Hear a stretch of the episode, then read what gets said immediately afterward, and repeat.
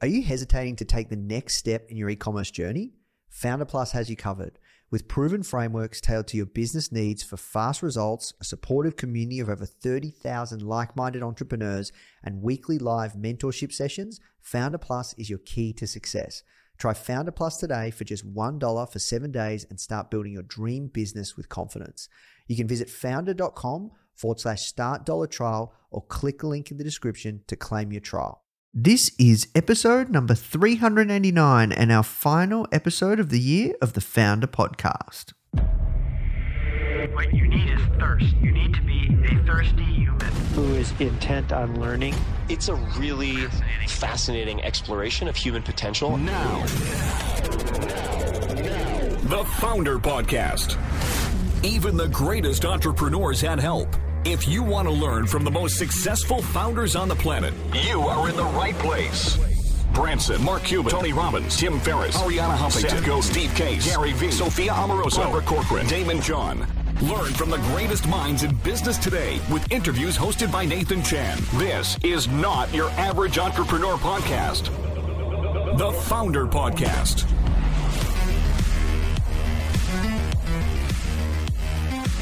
Hey guys, thank you so much for tuning in. Before we start today's episode, I just want to let you know that our goal at Foundr is to help entrepreneurs succeed however we can by giving away high quality content in the form of interviews, blog posts, podcasts, YouTube videos, you name it. We put out so much content to help you.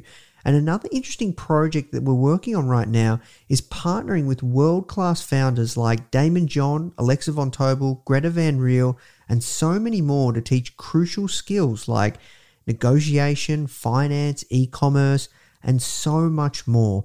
So, if you'd like to get access to these free trainings with founders like this, which is 100% free, just go to foundr.com forward slash free. Okay, so now let's talk about today's episode. Hey guys, welcome back to our last episode of 2021. It's just been such a wild year looking back with some of like our biggest and best interviews ever. This episode, we're going to be taking a look back at some of our favorite moments from the founders of companies like Netflix, Airbnb, Jimmy Choo, and so many more. But before we get started, I just want to say a huge thank you to everyone who's followed along with us this year and been part of this journey. You're the reason why we do what we do, and we can't wait to just bring you along for our biggest year ever in 2022. We live to serve you guys, and we're here to help serve however we can. Thank you for supporting the brand, and we're going to continue to create some of the most incredible content with some of the most next level founders that no one can ever reach. So you can really learn what it takes to start and grow a successful business. So, first up, we have co founder of Netflix, Marc Randolph, and he's going to explain exactly how the streaming giant got started. Enjoy. A lot of people know the story and your story, but for those that don't, I'd love to get a bit of context around how this idea of, of, of Netflix came about. And then I'd, I know you've recently working on launching a podcast. I'd love to talk about that and really the concept of ideas, because there's a lot of people that have ideas for a business, um, and there's a lot of people that just sit on those ideas. And I think you know you're an incredible example of someone just showing people that it doesn't matter like how good the idea is or whether it's a good idea or a bad idea, you really have to see it through and you just never know, right? So I'd love to talk about that with you. So, yeah, just before we jump in though, I'd love a bit of context. Like, how did Netflix start? Well, you know, I after uh, Borland, I ended up starting a small software company with two friends of mine, uh, and we sold that not long afterwards to a much bigger software company called Pure Atria. And the reason that's significant in the Netflix story is that Pure Atria had been started and was being run by a gentleman named Reed Hastings. And we all went to work in this big new software company, and the rest of my team was ended up in the basement in a business unit.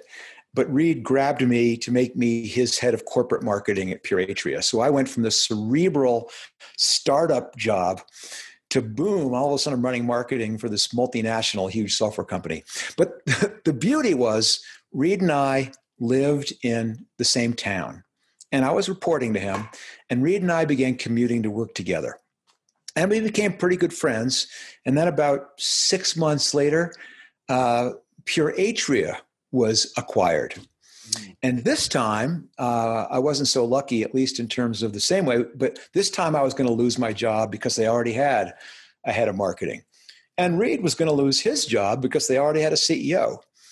So the two of us were going, okay, what's next? And for me, that was simple. I was going to start another company, um, of course. Reed wasn't so sure. He thought he wanted to go change the world of education.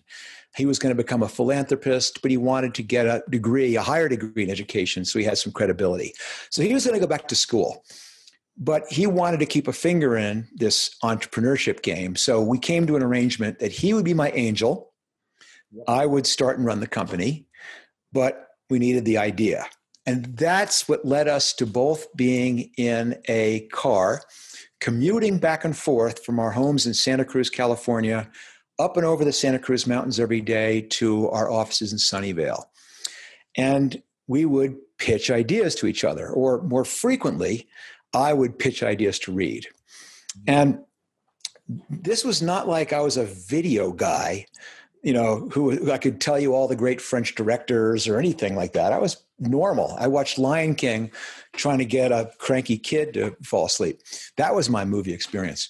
But um, I was a direct marketing guy. I was someone who saw the promise in the internet. I was a believer in personalization. So I was pitching ideas around that. And as you as you probably know from you know that will never work from the book, I pitched him the idea of personalized shampoo, where you cut off a lock of your hair, you mail it in. Our team of ace hair scientists formulate the custom blend, and you subscribe to it. And Reed, he was the analytical one. He would find the holes, he'd challenge me, he'd push me on the numbers. And the ideas would get rejected. And then I'd come in the next day full of fire and I'd pitch him custom dog food you know, for your breed, for its climate, activity level, gender, whatever. And he'd shoot that down. I pitched probably a hundred ideas, and one of the ideas I pitched him was video rental by mail. Uh, and at the time, this is in 1997, spring of 1997. Back then, when you watched a movie, as you probably remember, it came on a VHS cassette, those big, heavy, expensive. And so it didn't take a lot for me to realize not going to work, and that got rejected too.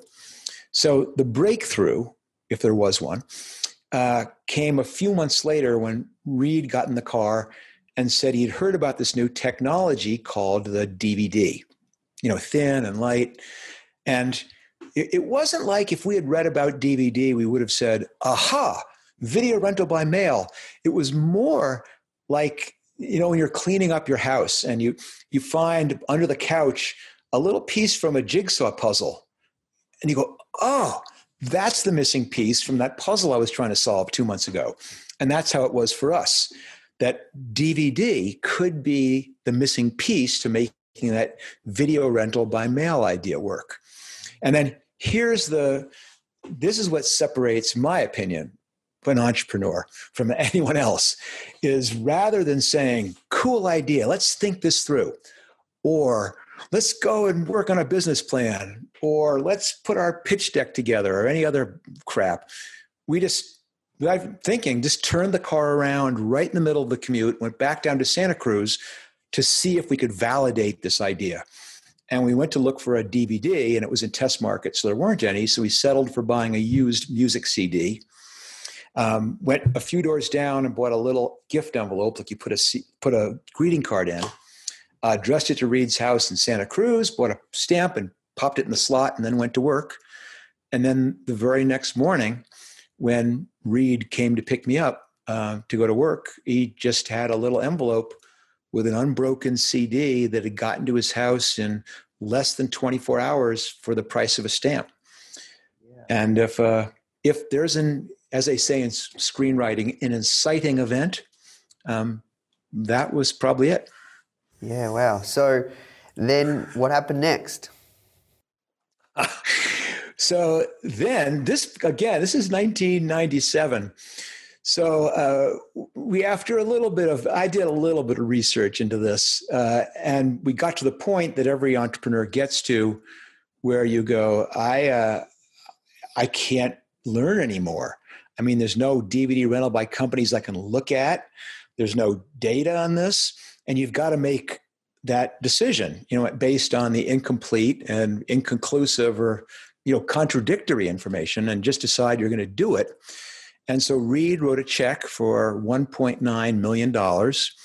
Uh, we raised some money from a handful of other people, including my mother. And uh, I rented a small office in Scotts Valley, California. I hired about a dozen people.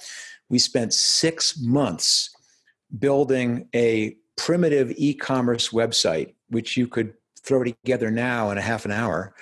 Um, and on April 14th, 1998, so more than 20 years ago now, we launched the company now called Netflix. Next, we have Tamara Mellon, who's the co founder of shoewear brand Jimmy Choo.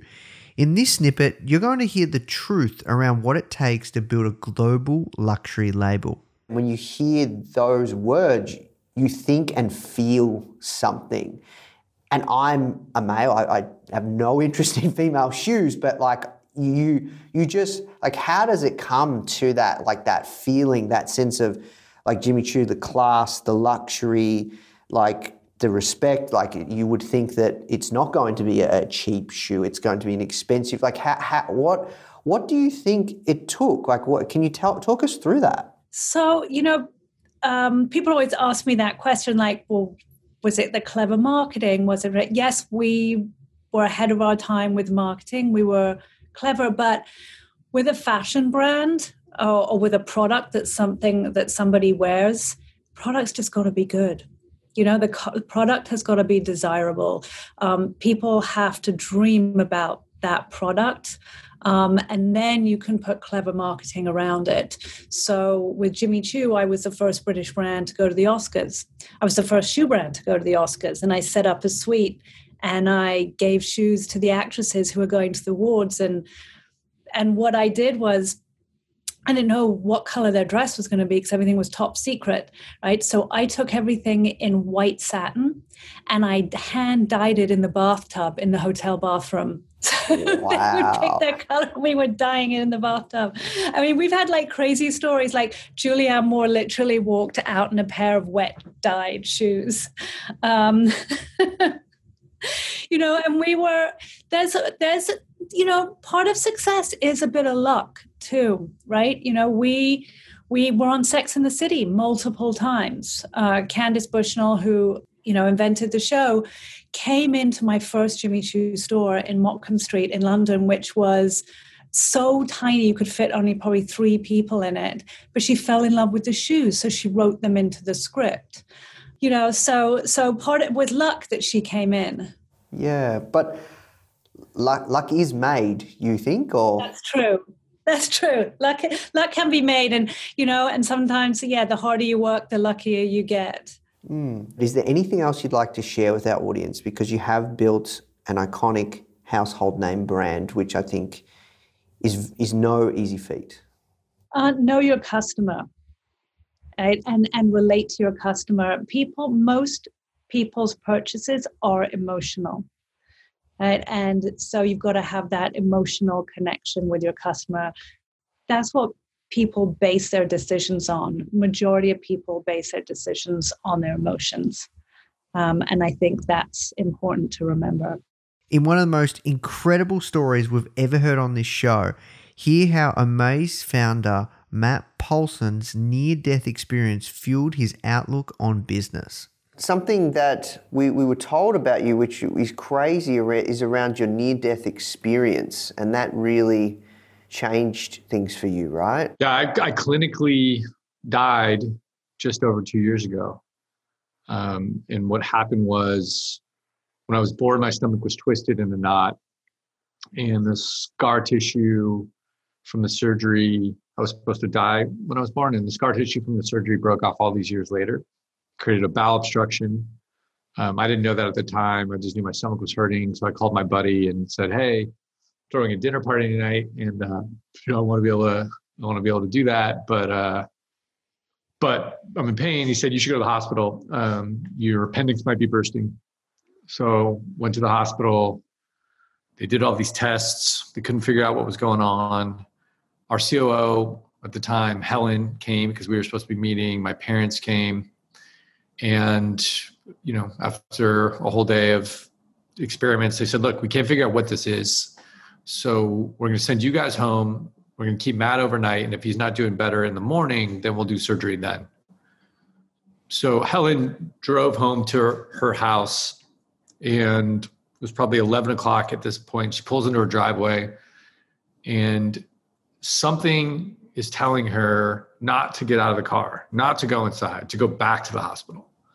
And Helen is, you know, uh, COO. She's very serious. She's British. She's not like a Venice Beach, listen to the cosmos type person. So it was very out of character for her, but the voice was undeniable. So she drove back.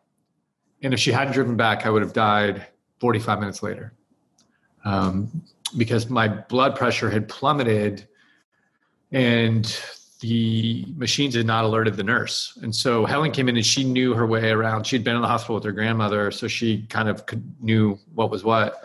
And she went and got the doctor and said, "This looks really bad. Is you know this can't be right." And the doctor came in and took one look and saw that I was no longer getting oxygen to my brain. And so she called in a crash team, rushed me down to surgery. I came out of surgery and they said to my mom, "The good news is we figured out what it is. It's bowel obstruction."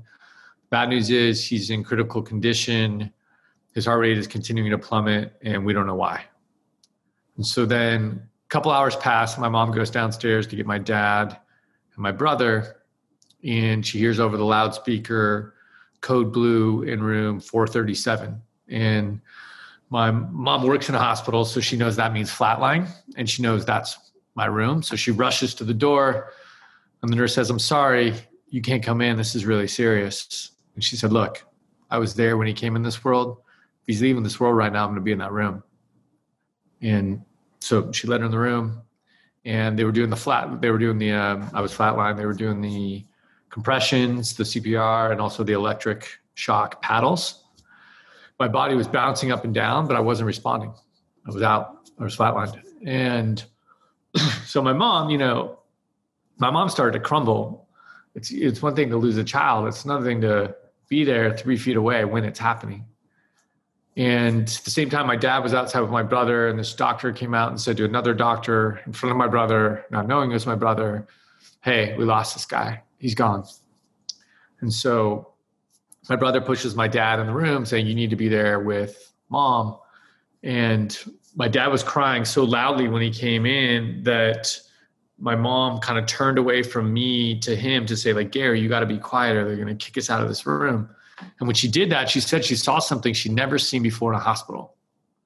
She said every nurse and every staff member and every doctor in the icu had just gravitated outside the window and there was 40 of them and they looked like this silent church choir just sending in this positive energy and she was so moved by these people that were sending in love to this person that they didn't even know. It was like this transformational experience for her. It filled her up with strength. And she turned back and she started coaching me. She said, Matthew David Polson, these people are fighting to save your life. They're fighting so hard, but you're not fighting hard enough. You need to fight harder. You need to show them you're a fighter. These people are fighting to save your life. And they said it was really surreal experience because here's this 65 year old mom in this room. Like no one's ever supposed to be in these rooms outside of the doctors. And because, you know, and the and the flat line went on for four and a half minutes, which is a really long time. They don't usually keep fighting. You lose oxygen to your brain after 20 seconds. Um, but because she kept fighting, they kept fighting. And but at one point, you know, she explained like or it started to you know, go through her head like I'm gonna like I can't believe I'm gonna lose him. Like, and if I lose him, I, I'm probably gonna lose my husband. And how is this happening? You know, her mind went there. And then right as she was doing that, the, the main doctor shook his head as if to say, This is this is done. And so he kind of pulled away and she said, No, please, like don't don't call it. And right as she said that, he turned back and he looked down and he said, Wait a second, I think we have a pulse. And then, kind of as he said that, the whole room kind of like went like silent and just kind of eyes open. And then all of a sudden, I just popped up and then looked up and I saw this whole room just staring at me. And I didn't know where I was. And then I saw my mom and then I saw my dad and I, and I was on my side and I just kind of slowly lifted my right arm and gave a thumbs up. Wow. That has to be one of the most incredible stories I've ever heard told to me. Um, that's that's amazing. So, like, how has that impacted you as, a, as an entrepreneur, as a founder, who's somebody that, you know, every day you're, you're obviously taking, you know, with much more thought than ever, right? Because I, th- I think sometimes it's easy to forget this kind of stuff. People don't really talk about death much. People don't really talk about these kinds of things of what happens at the end. Yeah. Um, you know, it's one of those things where I'm still figuring that out. Like they, people expect you have these moments and then you just have this epiphany and everything is clear. Um, what I will say, there's a couple of things it's taught me. One is that nothing is as bad as the fear of it, right? So we sp- we spend so much time, you know, projecting out what could go wrong in our lives, right? We have these incredible imaginations that when we're kids, we use our imagination to think about what's possible. And when we're adults, we, we tend to use our imaginations to think about what could go wrong. And so we create these like crazy narratives and we have all this fear of what it could be. And probably one of the biggest ones is dying. And so I had a fear of dying and then then I died. And it was amazing. it was wonderful. It was like it changed my life. And so I don't know, you realize even something that's as extreme as that, like you, you bring that down to the daily basis of, you know, things we worry about with our business or, or, you know, we project out. And it's not to say you shouldn't be concerned about the long term, but I used to like always think, oh, wow, if like this goes under, then in our early years, like if this goes under, then all these people who work for us are going to lose their jobs and like they lose their jobs it's going to hurt their family and I'm, I'm going to be responsible for that and i'm also like my i'm not going to be able to help my family and like what's going to happen to them and i would just take out all these like you know all these stories in my mind and like that wasn't really that helpful. That didn't you know that didn't do anything. So you realize like nothing as bad as the fear of it and so when you realize that then you start to think okay well, well the opposite of fear or the opposite of love is not hate the opposite of love is fear. So if you get rid of that space for fear, you can spend a more time, a lot more time putting love out in the world, right? You can, you can, you. So I just like I used to spend so much time like comparing myself to people or projecting what people, other people thought, or um, worrying about things, and I just don't do that. You know, I'm, it's not totally gone, but I just don't do that at the same level. So you, you know, and you don't have to have a near-death experience to realize that. Oh, you like literally just breathing just deep breaths like into your belly can like totally help those things go away. Just like it's you know our body's designed to actually do that. Um, and then the last thing is like you know it just makes me what i believe is possible in the world has fundamentally changed. You know i was never a person who believed in a higher consciousness or a higher power I didn't, I didn't, or past life or any of this. I didn't believe in any of that stuff. I'd hear people tell near death experiences like, well, that's something that went on their brain, or maybe they're making that up. And even when it happened to me, like for the first year, I spent, I talked to all these journalists and neuroscientists and all these people kind of like, because I had this clear like vision of coming back to the light and what that experience was like. And, and I almost tried to disprove that for myself. But the more I learn, the more I believe it. And so what that means is like we all have this kind of superpower that is available that we're not accessing, which is kind of a greater consciousness. You can tap into other pieces of information, other energy that once you do that, the scope of your problem seems so much smaller because you realize like there's a lot more going on than like what we've kind of created in our world. And there's not there's now a lot more neuroscience and physics to back that up. So I know it was a really long answer, but I would say realizing that you can get to the other side of fear was number one. Two, replacing that fear with love was number two. And three is realizing that there's so much more possible than we ever realized, and we can tap into that. Coming up next, we have the co founder of Airbnb, Joe Gebbia. How did they build one of the biggest platforms in the world? You're about to find out. It is truly exceptional what you know you yourself, the, the team at Airbnb have been able to create. Um, So if we wind, keep going back in time, you had the air mattress, you got your first first guest. What did that look like from a platform perspective? Like who coded up the site? What did that look like? How did you like how did you spread the word? Yeah, wow. We made that first website in uh, less than a week or two. I was doing the front end coding and Brian was doing a little bit of the illustration.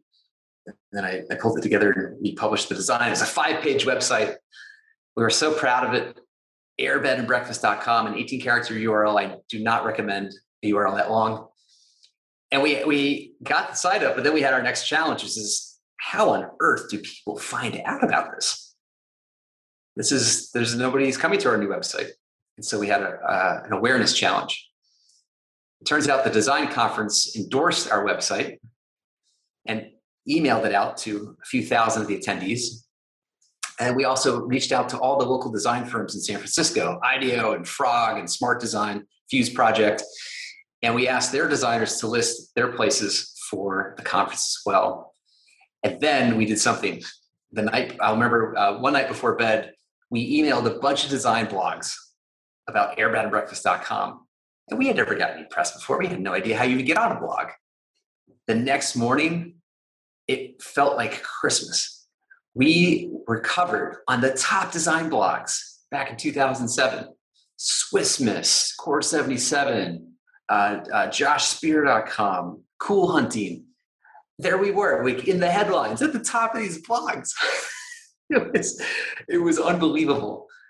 And with that awareness, we had people from around the world start to email us and say, Hey, I'm coming to the conference, but I don't have a place to stay.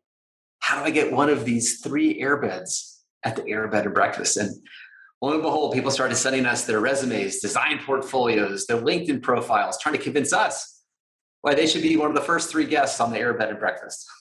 So, how much faith did you guys have in the eye? Or actually, I'd, I'd love to ask you, like, not like how much faith did you have um, in the start of, of, of, Airbnb, like with this, you know, Airbnb and breakfast idea? Like, did you were you confident that it was going to be the thing that you and Brian were going to do, or we were confident enough? And when I think back to like through the early years and all the rejection and the hardships and the all the reasons why this should not have worked I mean, this is an idea that was that was not supposed to work because if if you put it on a spreadsheet and you calculated it up, uh, there were too many forces working against this.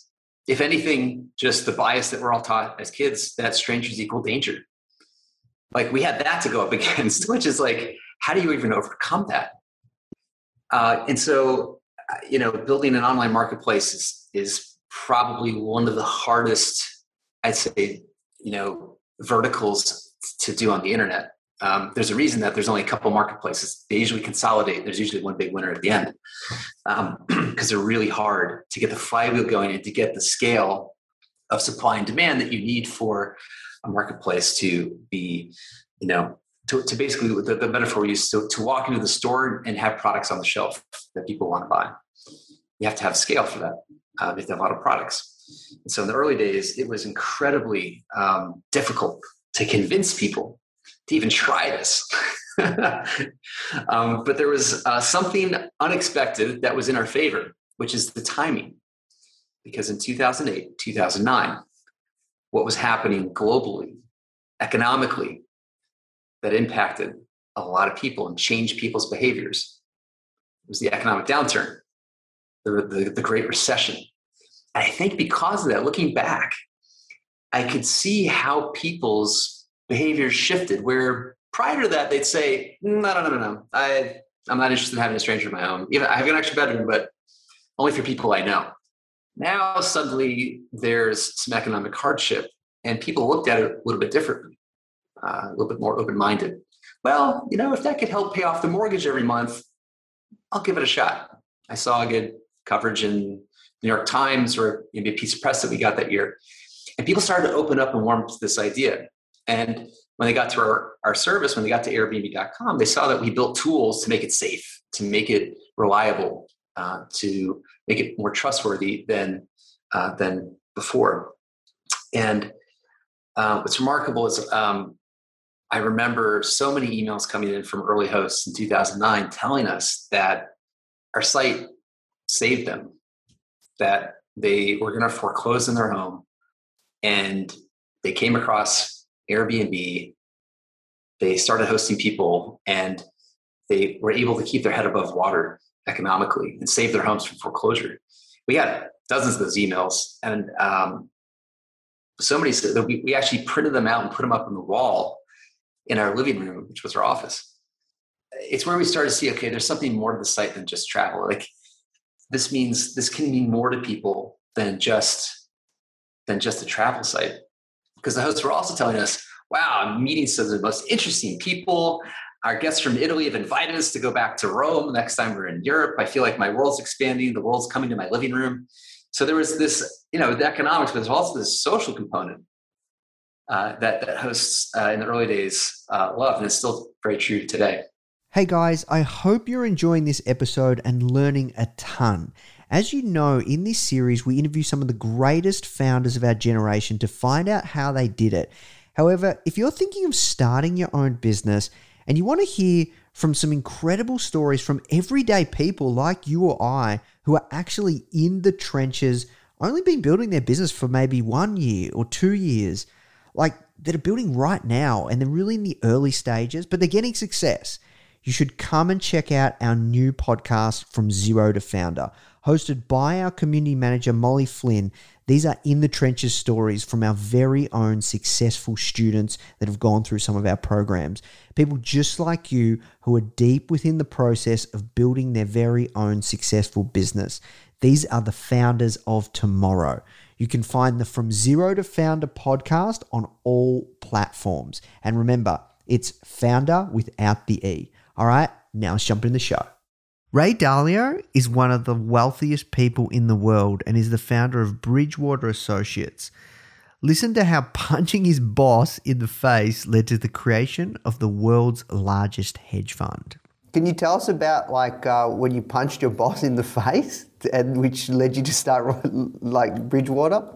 My first job on Wall Street after that summer job was the next year, and I um, worked at Director of Commodities as an assistant to the Director of Commodities at Merrill Lynch. And then when I got out of business school, I was offered the job to be Director of Commodities at a brokerage house, and I ended up being at Shearson Hayden Stone in charge of institutional commodities. I'm in hedging by institutions.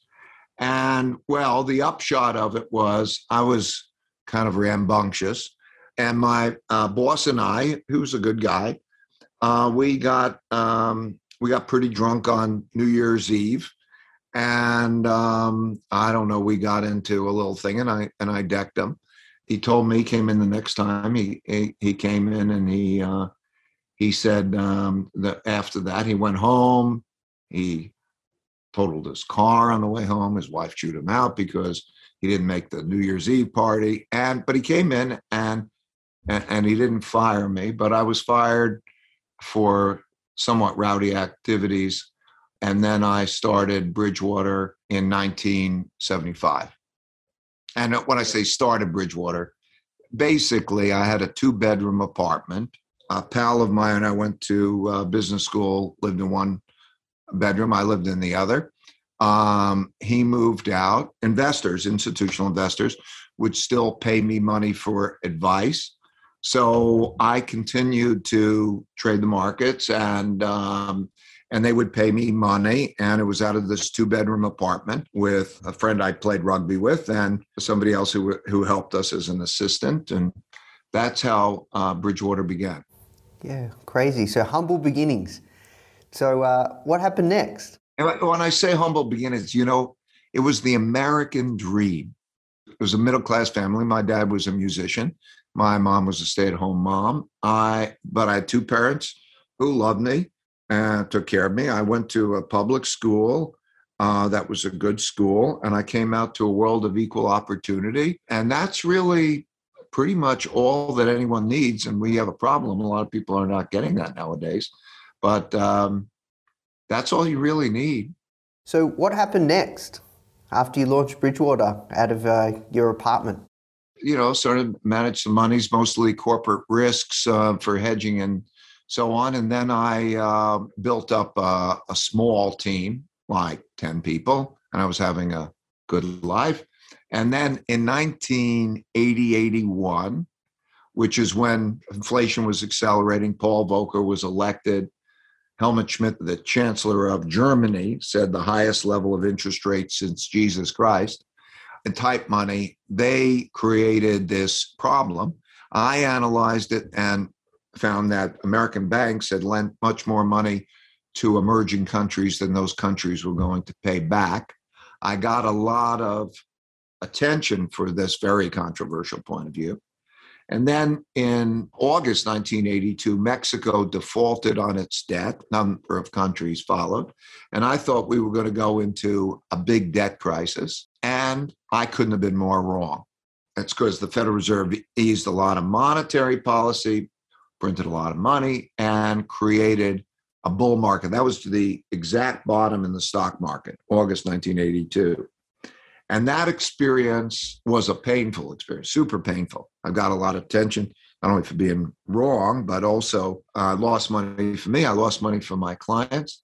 I had to let uh, everybody go. I to, was faced with the decision would I each morning put on a tie and get on the train and commute to New York to work on Wall Street, or would I try to make it? And I did. Um, uh, I was so broke, um, I had to borrow $4,000 from my dad to help take care of my family.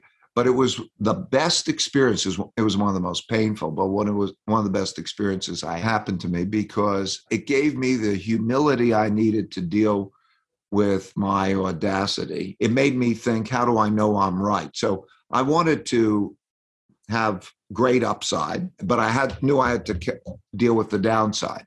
So that gave me an open mindedness. I wanted to find the smartest people I could find who disagreed with me so I could understand their reasoning. I, I learned how I could reduce risks in the markets without reducing uh, returns by diversifying well and so on. And that was, you know, the beginning really of Bridgewater's uh, success. Bridgewater was and still is an idea meritocracy that means the best ideas win out. They don't have to come from me. So, an idea meritocracy in which the goals are excellence at work and excellence at relationship. And we do that through radical truthfulness and radical transparency. So, that big punch in the face um, did me a lot of good. Our next guest had her app go to number one on the App Store, dominating global downloads. Listen to how Hook's Prerna Gupta on the challenges of newfound success. Yeah, I see. And what about Songify? Like, can you tell the, tell like our audience about that? Like when you launched it, it was number one app in the App Store. Like, how did that feel? And like, how did you get that right? Yeah. So Songify was um, when when we were creating music apps. My husband and I. It was we launched that app in 2011 and it was really the result of a lot of iteration. You know, Songify was an app where you talk, you speak into the phone, and it'll process your voice and turn anything you say into a song, hence the, the name Songify. And we had been, we had um, launched an app previously, which was a singing app called La Di Da, which also used machine learning technology where you sing and it'll create music to match anything you sing. And we had uh, some decent success with that. It was a top 100 app and you know we got um, you know uh, like a few hundred thousand downloads on it and um, got good response. But what we found was that um, we weren't getting enough mass market usage because people were really afraid to sing. You know people who are singers love to sing but vast majority of people really were afraid to sing. They, they didn't have confidence in their voice. And so that feedback from users gave us the idea to come up with something that was so simple. You know, we wanted to give people the joy of hearing their voice singing, but hearing themselves sing. But It's so simple that anyone can do it. You just talk and it turns your what you say into a song. That app, when we launched it, um, we launched it, I believe, on a Thursday, a Thursday in 2011, and it kind of started to pick up steam and then you know rose up the charts a little bit on thursday a little bit more on friday and when i woke up saturday morning it was the number one app in the world and that was kind of the moment for me i think in my career that was I mean, it was really a pivotal moment. You know, I had been struggling for a long time, basically as a founder, to to really have a hit, and um, that was that was our hit. That was our moment, and it was just an exhilarating feeling. It was incredible. Um, really, kind of took us by surprise, uh, and uh, yeah, it's, it's it was uh, it was a very gratifying moment, but in a lot of ways, you know, and I can talk about this more, but then a lot of stress came in as well because we had something to lose suddenly. yeah, well, yeah, let's let's talk about that. Like, can can you tell me more? Yeah, so you know, it's interesting when you make that flip in the beginning. You're you know you're you're kind of nobody right and you just have an idea and you're so passionate no one most people just kind of don't give you the time of day and you know and that's just the structure i mean you know you're you have to prove yourself and before you've proven yourself most people think you're crazy and you just are so scrappy and what you have is your belief in yourself and in your idea and you don't have anything to lose. And so you give it your all and you don't care you know when you get rejected or when something you're trying a hundred things and you know 99 ideas fail. And it's fine. You just kind of pick yourself up and you keep going. Mm-hmm.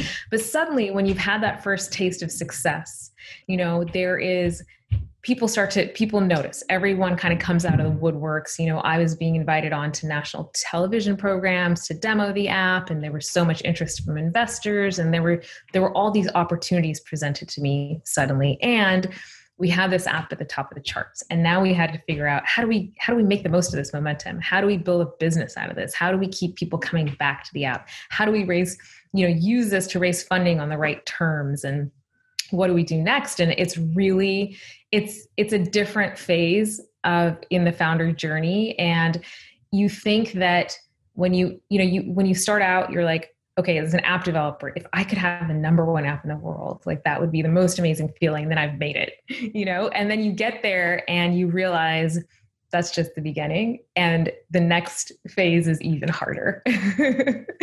um, but that's also part of the fun and just kind of, I think, the journey of life. Like, you know, it never gets easier. Uh, it's just you, it gets more challenging and you grow more at, at each stage. Ann McFerran and Kevin Gould are bringing in over $50 million a year with their beauty label Glamnetic. But it didn't start that way. This is their early advice for early stage founders on doing things that don't scale. Enjoy.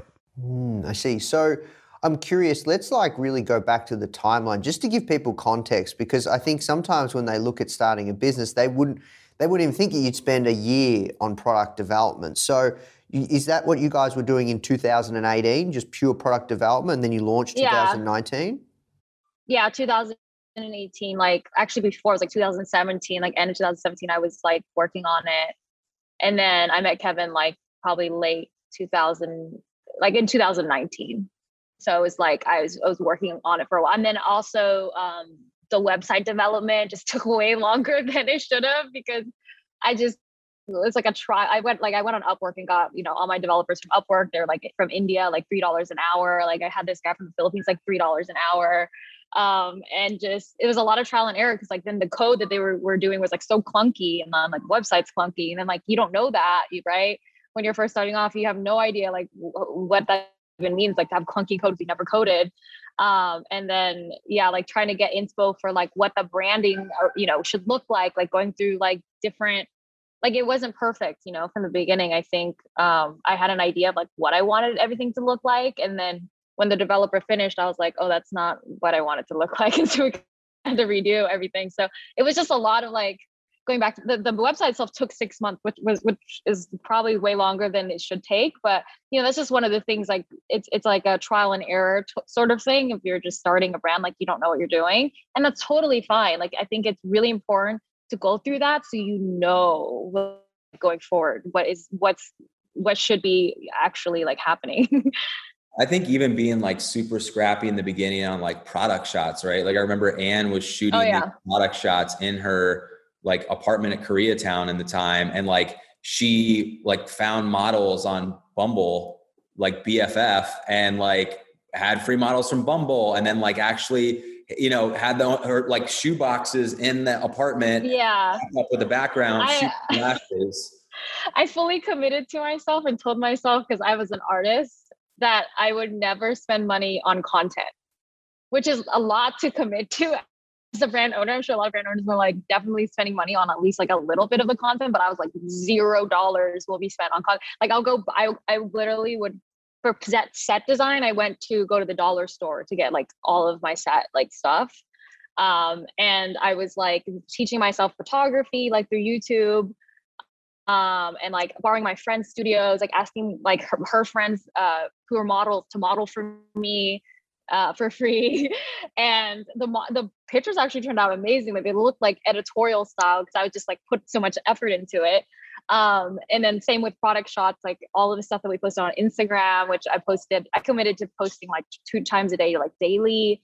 And I'm just by myself, like I'm a, like like the only person doing content and also on stories like i'm on stories 24 7 like talking about my story like like people are following along you know watching my stories as the brand was building. Even to this day there are members that still remember like me starting the brand from the beginning. They they actually have been following the journey the entire time and they're just like it's actually so crazy because i've been following you guys the whole time since you began and and i knew you were going to blow up so i was just like that's crazy that all these people had so much faith in me before um, anything ever happened. Like literally, like one of the first ladies that made a purchase.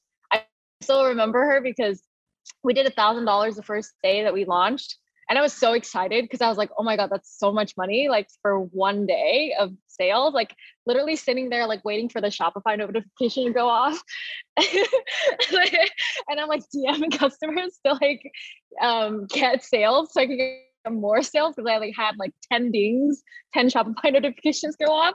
And I thought that was like a lot, right? And one of the ladies was like, um, posted on Instagram this super long post and a selfie with her and my and lashes. And she was like, This brand, I mark my words, they're gonna pop off, like they're gonna be super successful. Like I know a good quality brand when I see one, like I've tried all these other magnetic lashes, they don't work. It works, like this is gonna be a, like she just like went off on this long paragraph. I still remember it because it was like the first week after we launched. And um yeah, she posted a selfie with like the purchase and uh, you know, you remember every customer when you when you first start like the first month you're like you remember literally everyone. And because you like were talking I was customer service, I was like talking to them like "Mm, orders missing and I'm like freaking out because there's like three orders missing, you know? And so now this at the scale that we're at, it's like it's it's like crazy to think about. I was gonna say, I think there's two things Ann said that I think if you're if someone's like an early founder that are super important. Like one is if you are willing to put yourself out there, I think Ann putting herself out there behind the scenes on Instagram stories and like speaking on behalf of the brand and showing the behind the scenes is like you know one a great way just to get content because you're content deficient when you're early like you need as much content as you can get so like Ann putting herself out there behind the, the scenes of the brand was super important. And i think the second is it builds a great connection with the audience. And then i think the other point she mentioned which was super important for us was like being on the ground from a customer service perspective. And like as the founder in the beginning you should be answering every dm dming every customer that follows you because that's a potential sale right? And like if anything even if you don't get the sale you're you know conversing with them and understanding more about like what people want and then you can make iterations and changes and so um, those were some like really low hanging fruit in the beginning that like any you know any founder could do if, if they chose to Tim Draper is the Bitcoin billionaire making waves in the education space. As the founder of Draper University, hear how Tim's thoughts on what it takes to become the next Elon Musk or Steve Jobs. Yeah, yeah. Well, that's, that's amazing. Uh, really resonate with your mission, everything you're doing there to really try and democratize entrepreneurial education. I'm curious uh, for anybody watching, like the young entrepreneur that perhaps has uh, dreams and aspirations to be maybe the next Steve Jobs or Elon Musk. Uh, like, what advice would you give to them in terms of you know making mistakes? a lot of it is just be bold Be bold with the things you try. I think the odds of Steve Jobs winning in the computer business were probably one in a hundred. The odds of Elon Musk being able to create a successful electric car company were probably one in a thousand. The odds of him creating a rocket company that was private, that was successful, probably one in 10,000. They were willing to put it all on the line for that, for a big, big outcome. I think what entrepreneurs often lack is that willingness to try something that is so extraordinary and so futuristic and so beyond most people's thinking that if they're successful, it'll be a huge success. And if they're a failure, it'll be the way I like entrepreneurs to look at it is this throw a party. If nobody comes, nobody's going to know that it was a bomb. But if everybody comes, they'll all know that it was a big success. So think of your entrepreneurial activities that way. Throw the party, try it, go out there, do something, and think about it as a very hard thing to do. Find something that you think is very hard to do, something that you are uniquely well qualified for, and something that is not obvious. I find that it's it's often the the chess players who sort of figure this out, the people who go three or four moves ahead that can anticipate what the world's going to look like in 15 years. And so put the 15 year thing into your head if you're an entrepreneur. And then the other thing I would I would recommend very highly is for all entrepreneurs to read science fiction and watch science fiction. Science fiction is people's imaginations, and those things tend to come true. When I was watching Star Trek when it was started, when it first came out, there was no way I thought they had a communicator like, hey, Spock. And they'd hit their chest or whatever. This is so much better than anything anybody imagined in Star Trek. And when Star Trek came out, it was like, oh, that could never happen. But it all happened. You know, the the tricorder reading, I mean, that's all happening. The thing Dr. McCoy puts on the body, that's like a MRI, you know, magnetic resonance imaging machine. They're all there now, everything except for visiting different planets, and that's coming. So I think we've got to focus on that kind of educating. And if you're an entrepreneur, always be thinking of the future. So let's say you're an entrepreneur right now and you've got a business and you think that it's kind of kind of interesting and great. First thing I would do, do a Google search. If there are more than 100 people doing the exact same thing, then think, okay, if all those companies become successful, then what is it that they're going to need or what are customers going to need beyond that and start thinking that way because if it's just another looking around bottle company you're not going to win you're going to win on the off chance that you hit it right and that you're going after something that 15 years from now is going to be important so think 15 years from now we're going to probably have flying cars communication is going to be instantaneous and probably in VR, AR, whatever. We're going to have walk around with exoskeletons. Almost everything will be cured like that. We'll all be decentralized. Governments will be competing for you. The borders will have dissolved mostly. We'll be operating in Bitcoin. It's a new, it's a very different world 15 years from now than it is today. So, how does your business fit in to that world 15 years from now? And then start there and then take it back to today. How do I make a business that gets me there? How do I create a business that makes money and gets me to that point? Verne Harnish has been responsible for the growth and development of entrepreneurs all around the world through the Entrepreneurs Organization. In this soundbite, Listen to his experience through a party for Steve Jobs. Enjoy. You founded EO. How did that come about? Well, I uh, so I had a friend at Harvard who had been involved in launching the student entrepreneurship group there. You have to know in the early 80s, it still wasn't cool, at least in the US, to be an entrepreneur. You know, it was more of, um, hey, when are you going to get a real job? You know, doctor, lawyer, accountant. Um, and but it started to take hold. I think really with Steve Jobs and and Michael Dell was just getting ready to come on the scene and the like. So he was visiting me in Wichita at the Center for Entrepreneurship, and we said, hey, why don't we start a student group? So in 84, launched a group called ACE, Association of Collegiate Entrepreneurs. And we thought as a publicity stunt, why don't we identify the top 100 young entrepreneurs under the age of 30? And we'll use that award as a way to attract them to come talk to the students.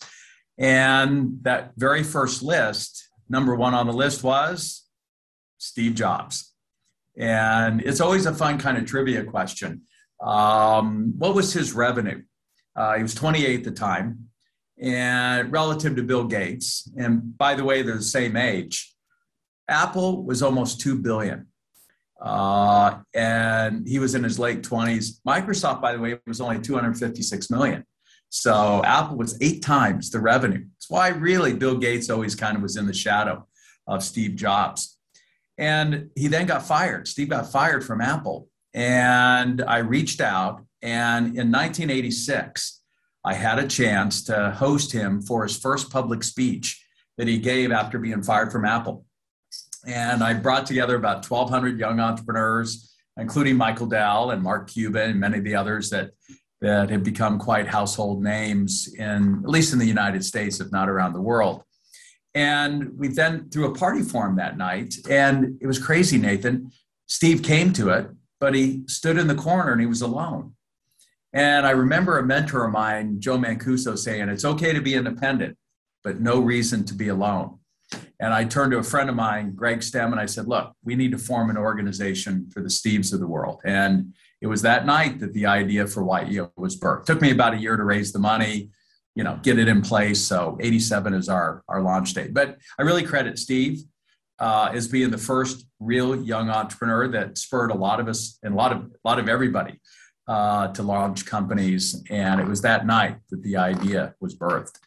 Alex Hormozi made $100 million by his 30th birthday and now is on the path to becoming a billionaire. Hear his take on why providing value is key to his success. Enjoy. Fascinating. Look, if there's one thing that you wanted people to walk away from kind of everything you're doing on the education piece, the the knowledge sharing, the books, what what would that be? give more. And I'll pause for a second and, and, and explain that. So I think that the one thing that I think Gary Vee says this well. He says, you know, listen to what I'm saying, but watch what I'm doing. Right. And I think that most people could learn more by watching the entrepreneurs, what, what moves they're making rather than necessarily even what they're saying. Um, and part of that's because I think, you know, you don't always, you're not always consciously aware of the moves you're making, right? You just, you only remember to say X, Y, and Z, but there's more nuance to it.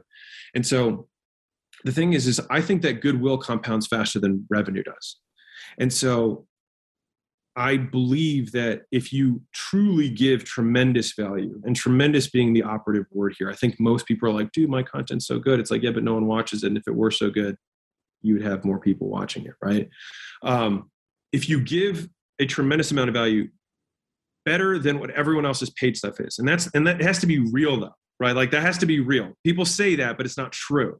And that's the hard part is that the self-awareness piece of like my stuff's so good but it probably isn't which is why you're not making the money you want because you're not as good as you think you are.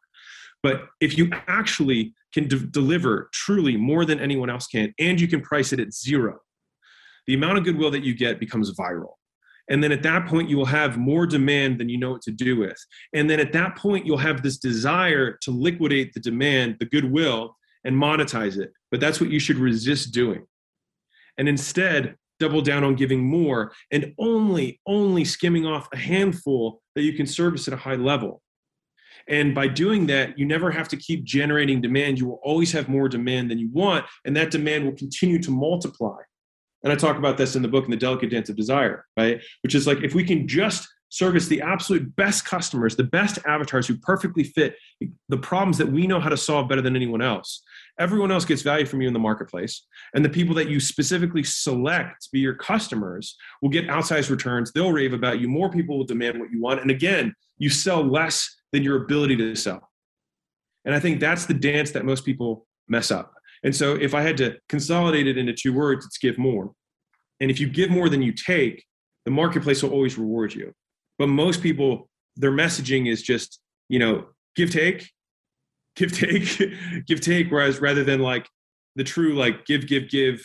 And my opinion is give, give, give, give, give, give, keep going. And eventually you just start getting. You don't even have to ask. You just start getting. That's just something that I have lived through. Um, and I think that if that became real for more people, more people would become zillionaires. But it requires the the big P word, which is patience, and most people don't have. So, want to build an empire? Then you might want to start studying Dany Garcia. She's the co-owner of the XFL, produces blockbuster films with longtime business partner Dwayne Johnson, and recently launched a fashion brand GSTQ. In this snippet, listen in how Dany Garcia manages her empire. You have many different companies, right? And you've got a whole portfolio. You've you've achieved incredible success. I'd just love to know kind of like how do you find balance? Like what does a typical day for Dany Garcia look like?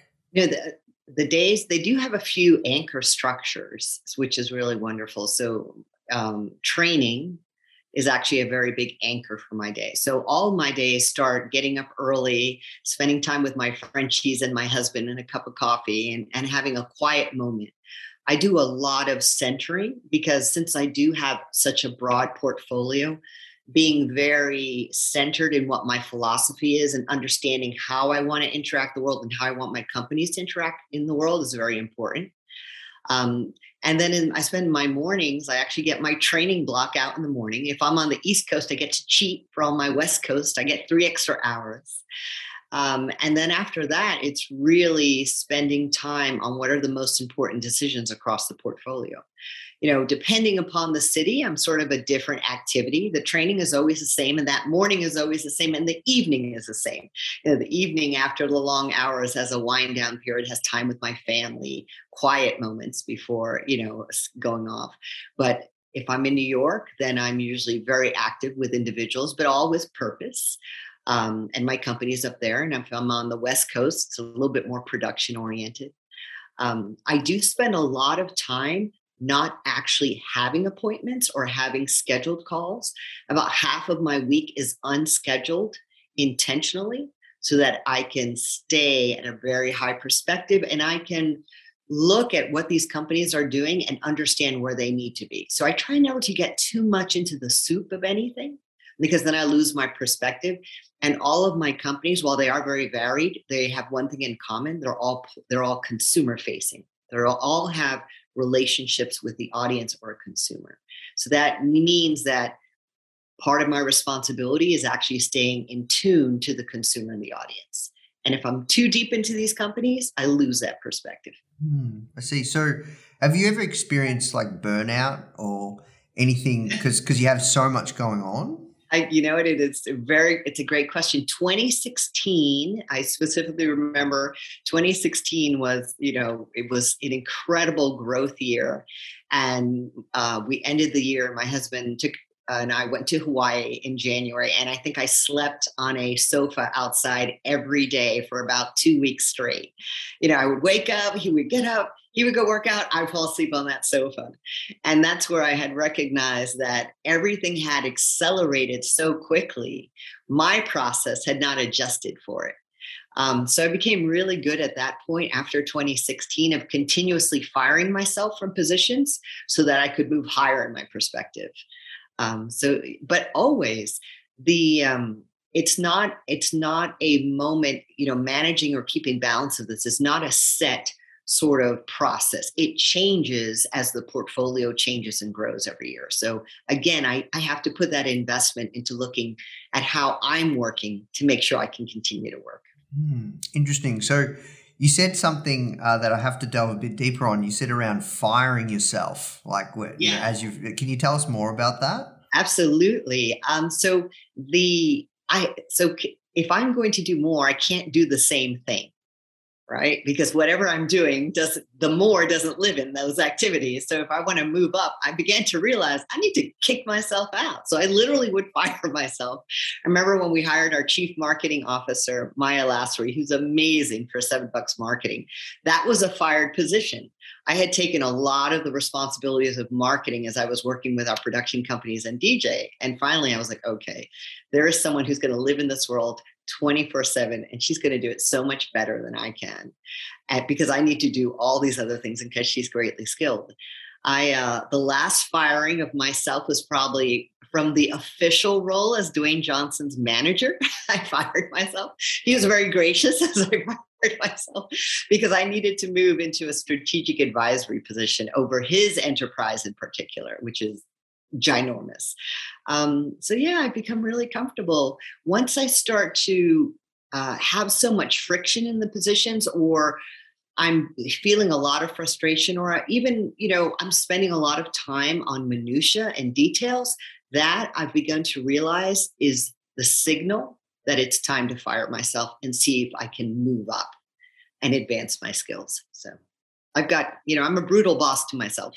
That's it, guys. It's been an incredible year. You've made it this far. Just a reminder if you haven't yet, please leave us a review as it allows us to keep bringing incredible content to you every single week. All right, guys, hope you have an incredible holiday and we'll see you in 2022.